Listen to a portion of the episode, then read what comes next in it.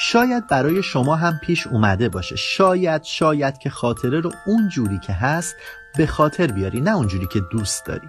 به هر حال گفتن حافظ خود کلانتر جان در سرت بشکند هوا.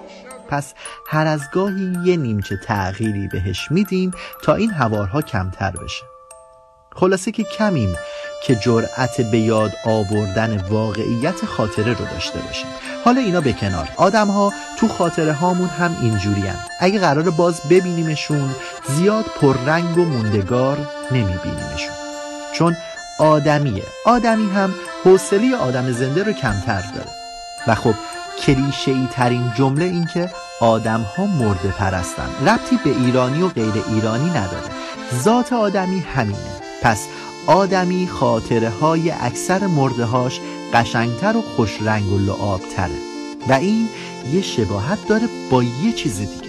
آدمی که کمتر می‌شناسی و واسط شخصیتش باز نشده کم از مرده های خوشخط و خال نداره. آدم ها در صورتی مرورشون قشنگه که یا شناخته نشده باشند یا گنگ باشند یا مرده.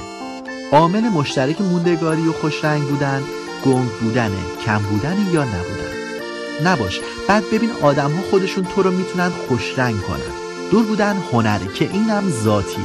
و اکتسابیش به شدت تصنعیه و یا اینکه باید بازیگر خوبی باشی.